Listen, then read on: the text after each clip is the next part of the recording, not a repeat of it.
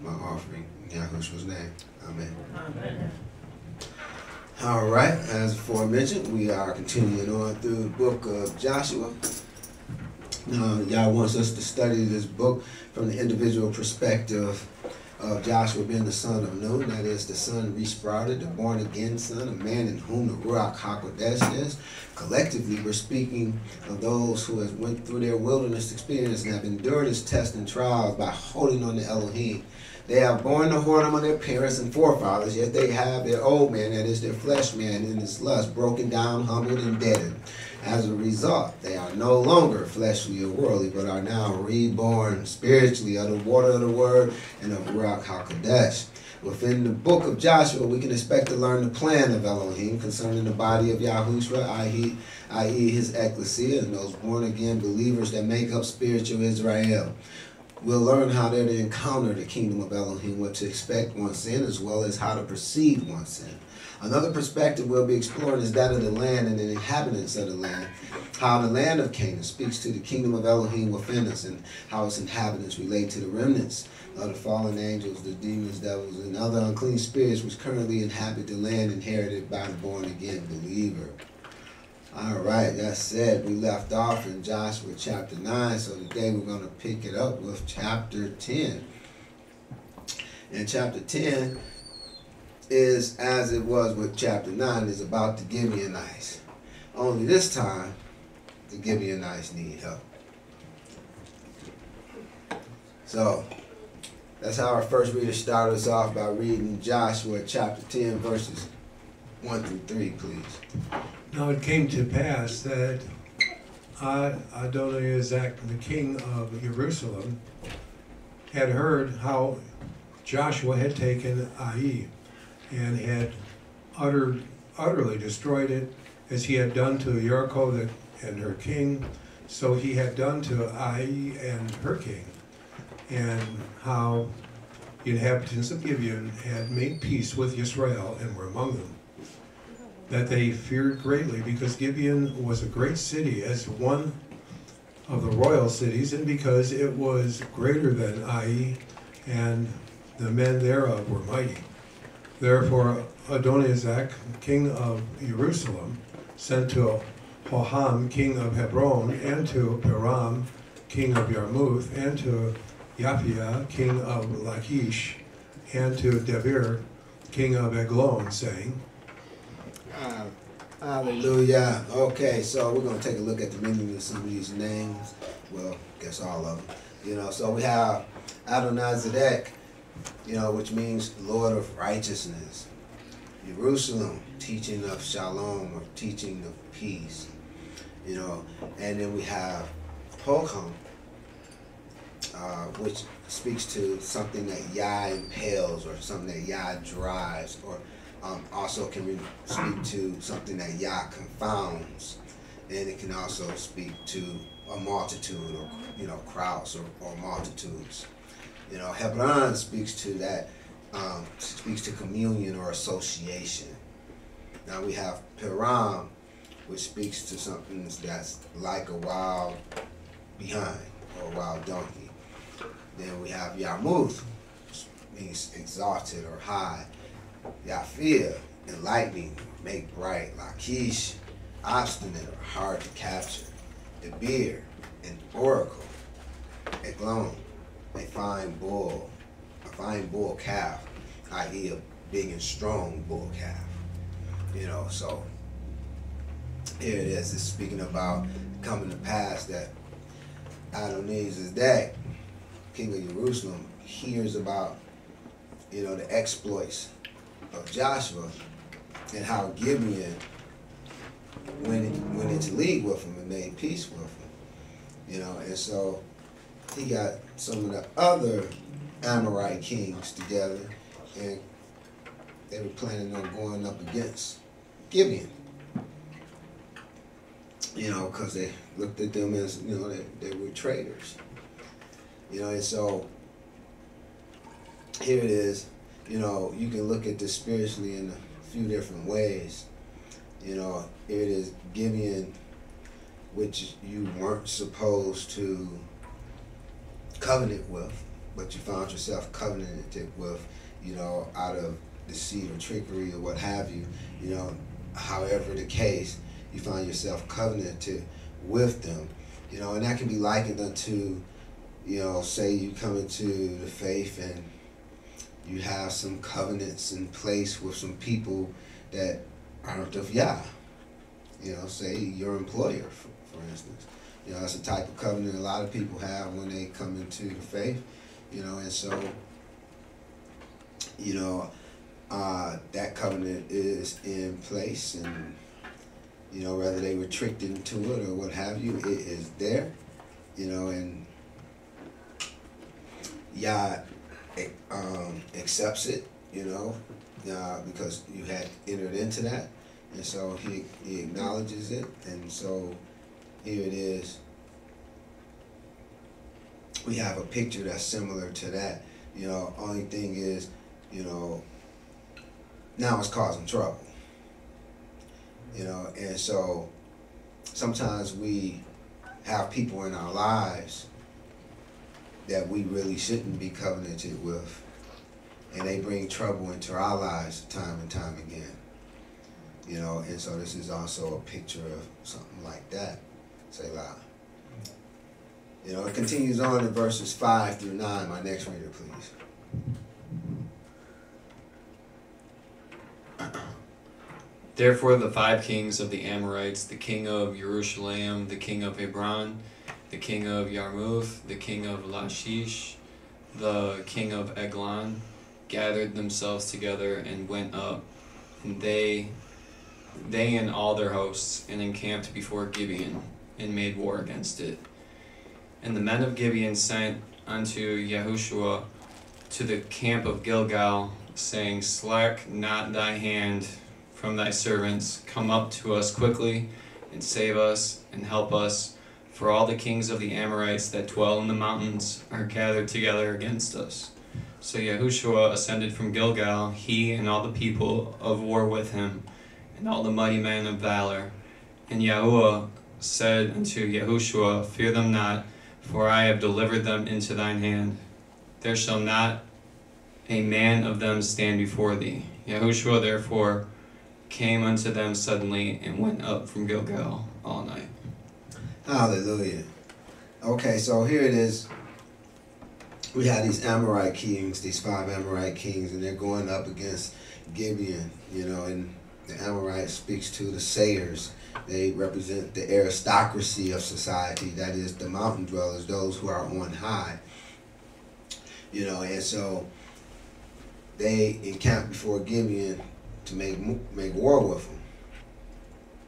And so Gibeon sends a message unto Joshua and the rest of Israel over in Gilgal, you know, asking them, you know, hey, you know, come save us, you know, they are ganging up on us. You know, and so Yah tells Joshua, Fear them not, for I have delivered them into thine hand. And you see, so Yah is with them going over there to help Gibeon because they've entered into covenant with him. You know, and so now they have to be on the hook for him, so to speak. And so that's something that we need to pay close attention to. You know, because the covenants that you make in your life, Yah will hold you accountable to them as well. You know, so if you go into business with a heathen, you know, and then the heathen start doing heathenistic things, you know, and bring trouble upon the business, you know, you are partly the cause of that. You know, and you know, if they get you into a fight, then you have to fight. You know, you have to stand guard and protect them, you know, even as you would protect yourself, because that's what it means to be in covenant with someone, you know, or in league with someone. You know, if you're working a job even, and here it is, you're supposed to be doing something, and you see something go wrong or somebody doing wrong, you're expected, you know, to either stop them or go tell someone so that they can be stopped. You're not expected to just ignore it and just keep it moving. Just, you know, let damage be done. So there's a lot to be learned here as to how you deal with people in your life, who aren't believers. And sometimes we, like I said, we have those covenants with those people, and we still have to deal with them, and sometimes they bring trouble into our lives. Verses 10 and 11 goes on to saying, Yahuwah discomfited them before Israel, and slew them with a great slaughter at Gibeon, and chased them along the way that goeth up to Beth Horon, and smote them to Azekah and unto Makkedah. Beth Horon speaks to a caverner's house, or the house of the cavern. It just speaks to a big cave, basically. Azekah speaks to that which is fenced around or dug over or healed. And Makkedah, branding or spotting. It's a branding or spotting place, or a place of shepherds. So it's where you would get your spots. A lot of times shepherds would brand their flock, or they'll spot them or mark them in some type of way. And so this is the place, this represents the place where that is done. Now verse 11 goes on to say, and it came to pass as they fled from before Israel and were in the going down to Beth Horon, that Yahuwah cast down great stones from heaven upon them unto Azekah, and they died. They were more which died with hailstones than they whom the children of Israel slew with the sword. See, this is a perfect example of what I'll be speaking about. Like, people come into the kingdom and they expect Yah to do everything. And they say, well, battle's not mine, it's Yah's. Battle is the Lord's, it's not mine.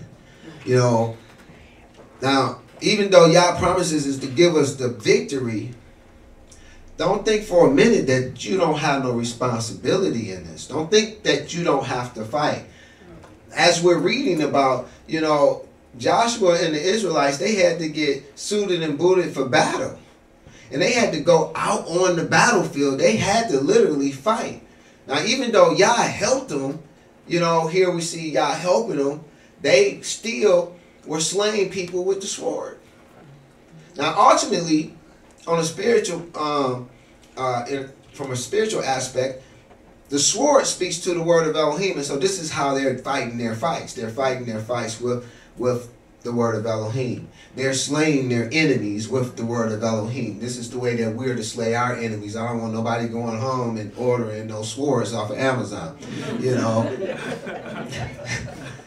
It's talking about your word, the word of Elohim. And so, like, this is what you're supposed to utilize, against the enemy. Your sword is actually your tongue. If you stick it out, it's shaped like a sword. And so this is why you see, Yahushua, when he comes back, the description in Revelation is that he has a sword coming out of his mouth. And so, yes, this is how we're to slay the enemy. So don't be, ordering nothing from China or Japan, talking about they have nice swords. No, that's not the kind of swords we're talking about. All you need is your word. That's all you need is the word, your spiritual sword. Now, Yah slew more with his hailstones than Israel with the sword. So Yah was really fighting with them in this battle. But take note, he was fighting with them. It wasn't that they weren't fighting. See, a lot of people just want to stand on the battlefield and do nothing.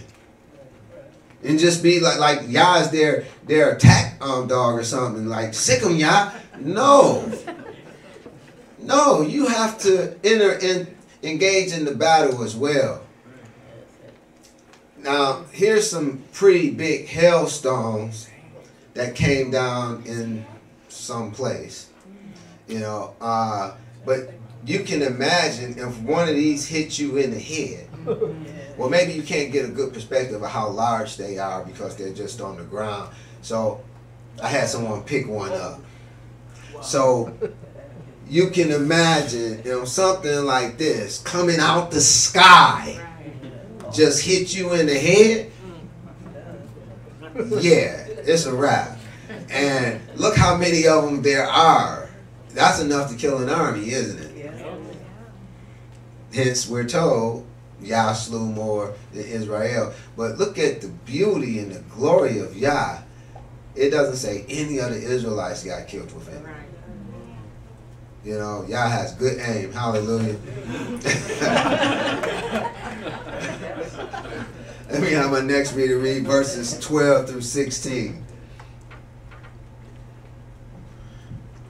Then spake Joshua to Yahuwah in the day when Yahuwah delivered up the Amorites before the children of Israel, and he said in the sight of Israel, Sun, stand thou still upon Gibeon, and thou moon in the valley of Aijalon. And the sun stood still, the moon stayed, until the people had avenged themselves upon their enemies. Is not this written in the book of Joshua? So the sun stood still in the midst of heaven, and hastened not to go down about a whole day. And there was no day like that before it or after it, that Yahuwah hearkened unto the voice of man. For Yahuwah fought Israel. for Israel. And Joshua returned and all of Israel with him unto the camp to Gilgal. But these 5 kings fled and hid themselves in a cave at Makkedah. Makkedah. Yes. Hallelujah. So here it is. We see Joshua actually speaking to Yah, you know, saying, you know, Son, stand thou still. Now this had to be a magnificent day right here. Amen. Like, you know, he had the sun stand still, and take note that it stood still upon Gibeon. You know, and Gibeon, you know, that's interesting because Gibeon, you know, the sun represents light. And so you hear that you had a light, you know, upon, stand still upon Gibeon. And Gibeon becomes a Levitical city. You know, as time progresses, Gibeon becomes a Levitical city, you know, and the tabernacle of Elohim is placed there. You know, so it just goes hand in hand with the light standing still over it, and the moon in the valley of Aijalon. Aijalon speaks to the deer field, place of gazelles or a large stag. You know, and so, yeah. That was a wondrous day. The sun stood still, the moon stayed, and the people avenged upon their enemies. It says, is it not written in the book of Joshua or Joshua? Now, I want to forewarn you that this is not talking about the book of Joshua that we find in today's time, you know, in which there are 2, you know, and they're diverse from one another, you know, so... I do not believe it's speaking about either of those. And the reason I say that is because, you know, I acknowledge the library of the priests, you know, from what was found with the Dead Sea Scrolls and the Zadokite priests that they belong to. And out of approximately 1,000 scrolls, there was no book of Jasher. So...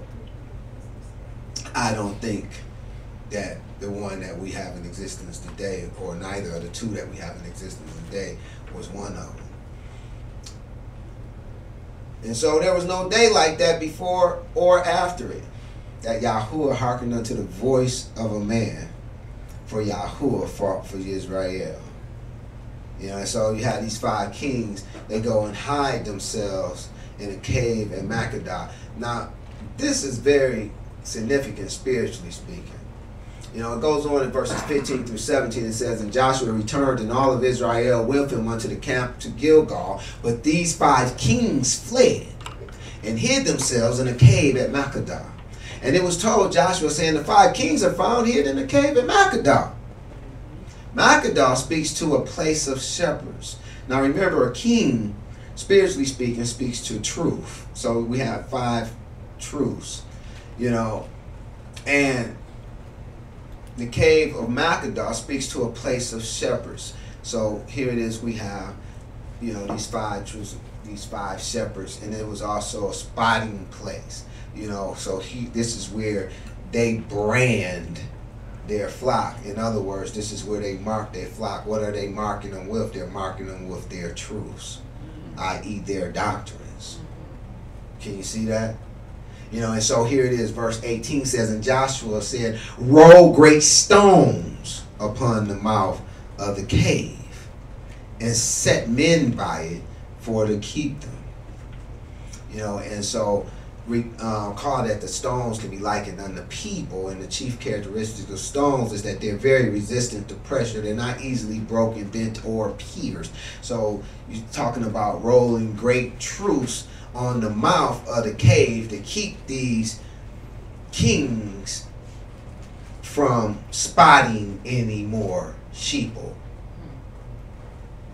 from marking them with their truths or doctrines, if you would.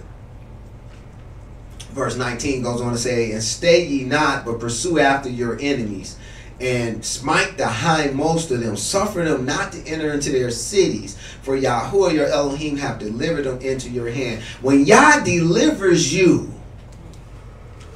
from your enemies, you are not to let them get away. You are to thoroughly stump them out. You know, I want to make that clear, and I want everyone to understand this, because this is where a lot of y'all's people make the mistake. They make the mistake. Yah gives them victory over their enemies, even go so far as to help them fight, you know, bringing down hailstones, you know, and killing the enemy. You're not to allow any of them to get away. Okay, Pastor Obadiah, what does that look like in today's time, though? What that looks like is, say that, you know, you're having this battle with alcoholism, and Yah has given you the victory, and you haven't had a drink in, say, a whole year. You know, but now you're kind of yearning for it, and so you're gonna make a deal with your alcoholism. You're gonna say, "Well, I'm only gonna drink casually when I'm going out and celebrating." You know, whenever I go to a celebration, you know, I will have a drink. If I'm not at a celebration, then I'm not going to have a drink. See, once Yah is giving you the victory, you're supposed to stomp them out completely. You're not supposed to enter into covenant with them. You're not supposed to make deals with them. You totally annihilate them. You don't let them come back. No way, form, or fashion. If you see one of them, you kill them on sight. So in other words, when that thought popped into your head about just having a drink casually during celebrations, you should have killed that thought right there on the spot, because that's the enemy. You know, so, you know, I use myself as an example. I was a gambleaholic. And I had a real problem. But then one day, Yah gave me the victory over my enemy. And I slayed that giant. Now, since then, remnants, you know, I don't know if it's the giant's children or his descendants or what have you, but they're, you know, from the time that I slew him, I would see, you know, thoughts pop up about gambling. And I would immediately take my sword out and chop them up. Every time I seen one of them little gambling thoughts, I killed it. Till today, I don't have any left. I won't even bet nobody I wake up tomorrow. You know, so, but that's what it looks like, folks. That's what it looks like in real life. You know, because everyone has enemies within this land. For me, it was gambling. For the next person, it may be alcoholism. For another person, it may be crack. For another person, it may be heroin. You know, for another person, it may be lying. For another person, it may be cheating. You know, it can be any vice. You see, you have to understand that the land that the born-again believer inherited is their flesh body. When this flesh body, when you're done with it, what does it turn back into? Dust. Dust. Well, can't you see that's just land? You know, it's just earth. You know, and so the enemies are within the land. You know, so you have spiritual enemies and you have physical enemies. You know, some people enemies is they can't stop eating. You know, but there's plenty of enemies, spiritual as well as physical, within the land that have to be killed, that has to be eradicated. But the key point that I'm trying to get across today is that when God gives you the victory over, you annihilate them. You annihilate them. You don't let any of them remain. You chase them down. Don't let them get back into their cities. When he's giving you the victory, you annihilate them. You kill them. You destroy them to the utmost. You know, it spoke about the spotting place. And you know, and Scripture speaks about those who are spotted.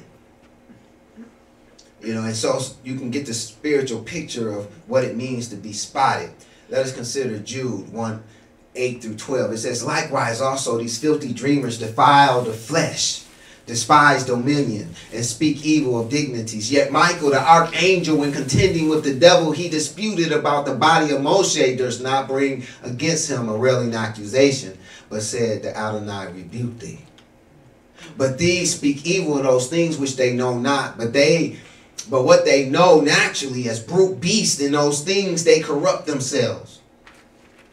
What they know naturally as brute beasts, in those things they corrupt themselves.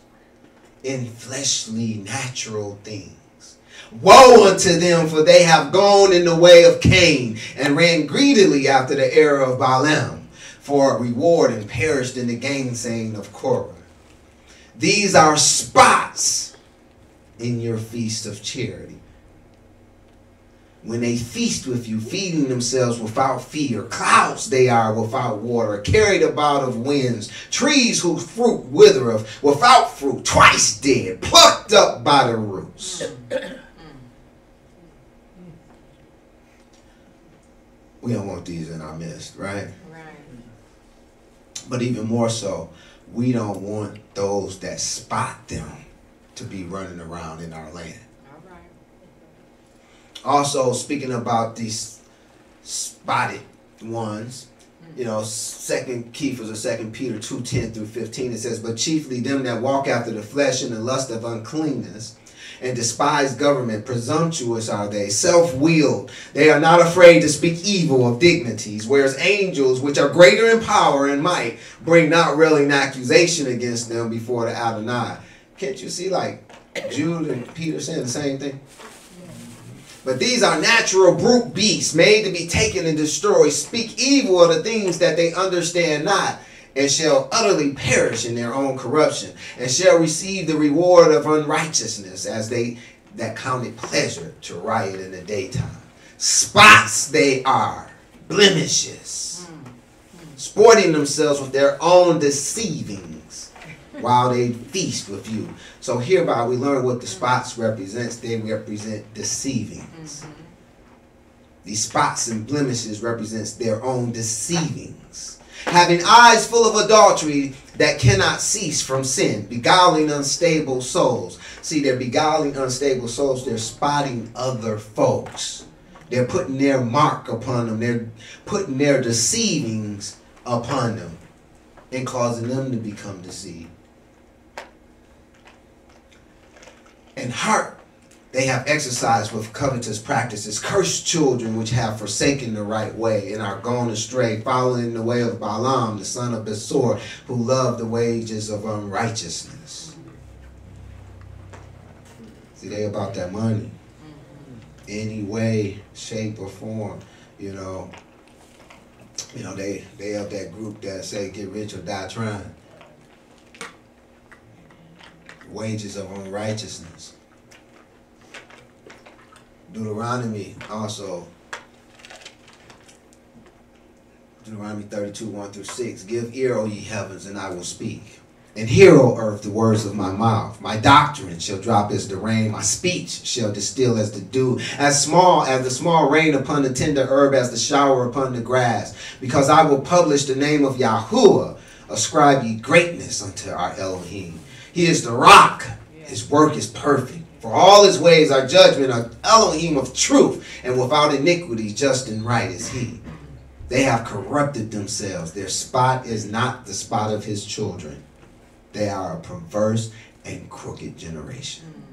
Do ye thus requite Yahuwah, foolish people and unwise? Is not he thy father which hath brought thee? Have he not made thee and established thee? Of course he has. They have no wind. You know, so we're going to stay on the side of the victorious ones, right? Let me have my next one to read Joshua 10:20-26. And it came to pass when Joshua and the children of Israel had made an end of slaying them with a very great slaughter, till they were consumed, that the rest which remained of them entered into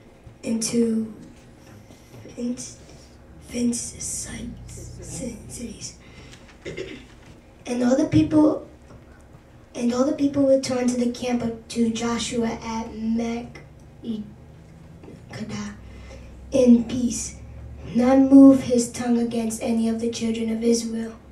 Then said Joshua, open the mouth of the cave, and bring out those 5 kings unto me out of the cave. And they did so, and brought forth those 5 kings unto him out of the cave, the king of Jerusalem, the king of Helbon, the king of Jarmuth, the king of Lachish, and the king of Eglon. And it came to pass when they brought out those kings unto Joshua, that Joshua called for all men of Israel, and said unto the captains of the men of the war, which went with him, come near, put your feet upon the necks of these kings. And they came near, and put their feet upon the necks of them. And Joshua said unto them, fear not, nor be dismayed. Be strong and of good courage, for thus shall Yahuwah do to all your enemies against whom ye fight. And afterward Joshua smote them and slayed them, and hanged them on 5 trees, and they were hanging upon the trees until the evening. Hallelujah. So you see, doesn't matter what our enemy is, we're promised the victory. It doesn't matter what you may be battling, we're promised the victory. See, even as Yah made for them to bring them kings out and put their foots on their necks, so will we put the foots on the necks of our enemies. So will whatever we're battling with in our flesh, or whatever we're battling with in our heart or mind, whatever the enemy is, if we are rolling with Yahushua, be strong and of good courage, because he will cause us to put our feet upon the neck of our enemies, and we shall slay them. All we have to do is follow Yahushua and stay on the battlefield. When it's time to fight, you have to fight. You can't be sitting on your hands when it's time to fight. You can't be saying, get him, Yah. You know, Yah, he'll fight with you, but he don't always fight for you. You know, sometimes he will, sometimes he won't. How you gonna know unless you get out there? You know, so I just want to encourage everybody, no matter what you may be going through, no matter what the situation or the circumstance is, you just keep following Yahushua, and you too will find your foot on your enemy's neck. You know, and when Yah give you the victory over them, you make certain you annihilate them. You make certain that if any of their followers pop up, you know, afterwards, after you done killed the king, you go and track them down and you annihilate them too. And then that's how we take the land. You know, little by little, enemy by enemy. As they rise up against us, we take them down. We put our foots on their necks. Hallelujah.